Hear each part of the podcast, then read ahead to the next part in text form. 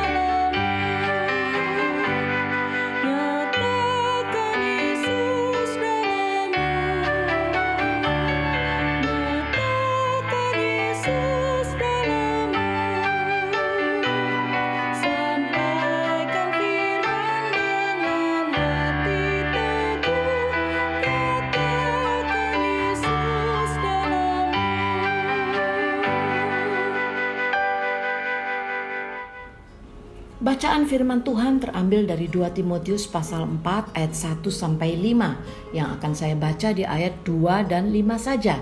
Ayat 2, beritakanlah firman, siap sedialah baik atau tidak baik waktunya.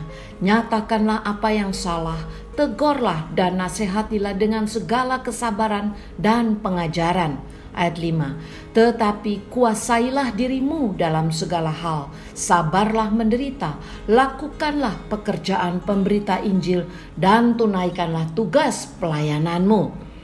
Beritakanlah firman Tuhan melalui kehidupanmu. Demikian judul renungan kita. Dalam 2 Timotius ini berisi nasihat pribadi Paulus kepada Timotius sebagai teman sekerja agar supaya Timotius tetap tabah dan setia dalam pekabaran Injil sekalipun menghadapi penderitaan dan pertentangan. Paulus ingin dia tetap semangat sebagai penerusnya dan harus bersungguh-sungguh melakukan tugasnya mengingat situasi saat itu yang sungguh kritis karena orang-orang yang tidak mau mendengar ajaran sehat lagi dan makin berkembangnya ajaran-ajaran palsu. Kondisi manusia sedang mengalami kemerosotan moral Baca 2 Timotius 3 ayat 1 sampai 9.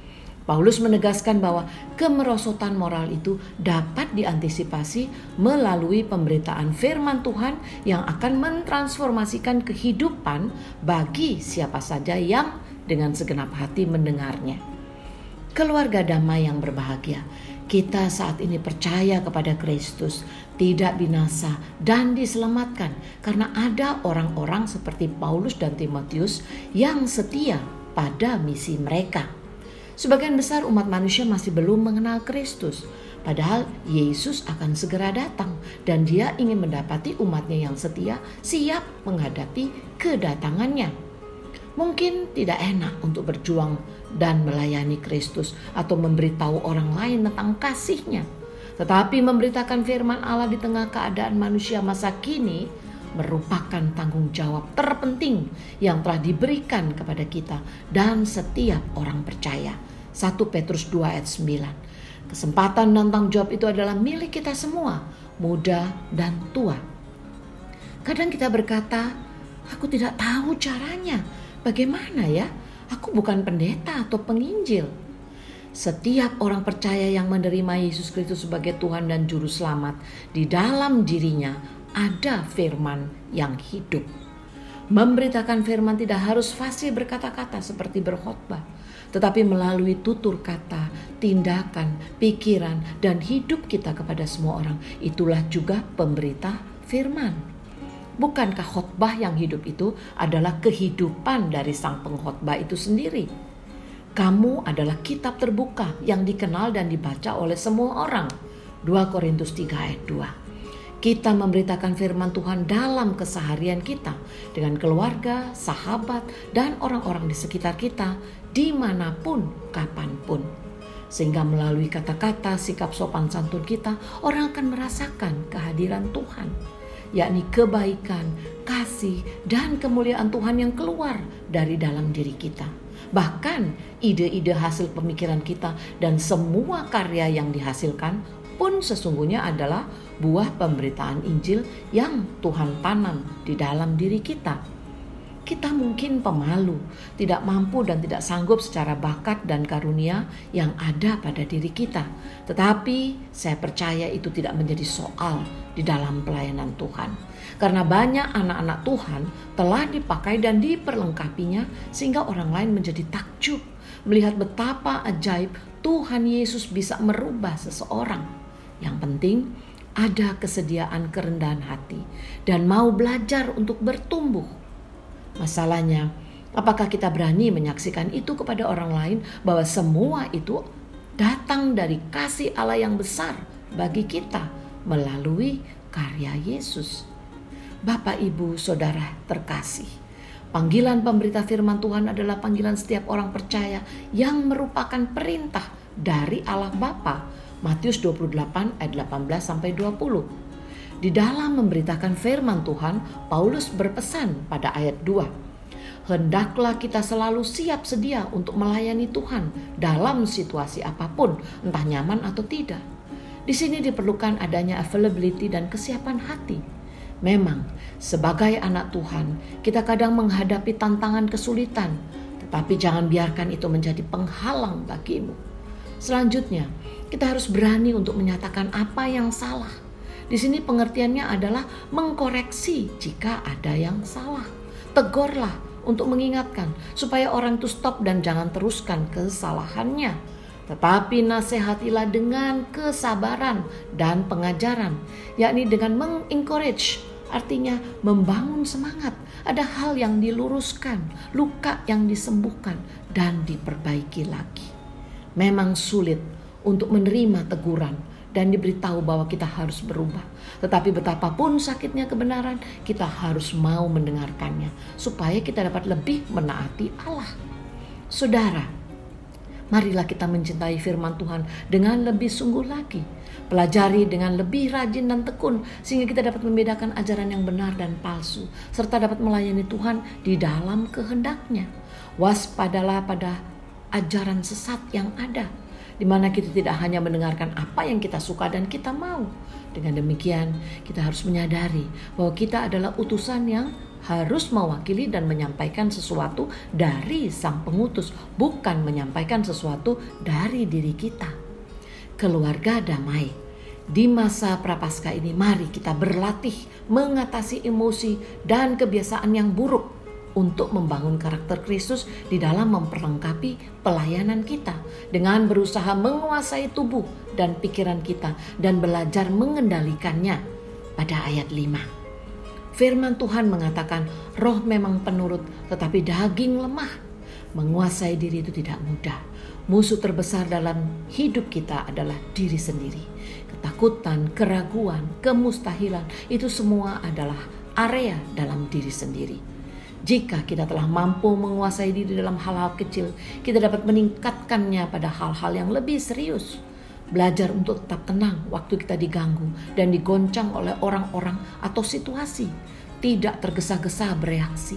Harus waspada secara moral terhadap godaan, tahan terhadap tekanan, dan berhati-hati ketika menghadapi tanggung jawab yang berat di dalam pekerjaan dan pelayanan.